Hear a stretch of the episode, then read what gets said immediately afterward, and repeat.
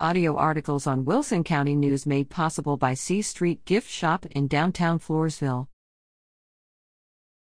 Stockdale Cross Country excels in Moulton. Stockdale Cross Country competed in the Moulton Cross Country Meet September 9th.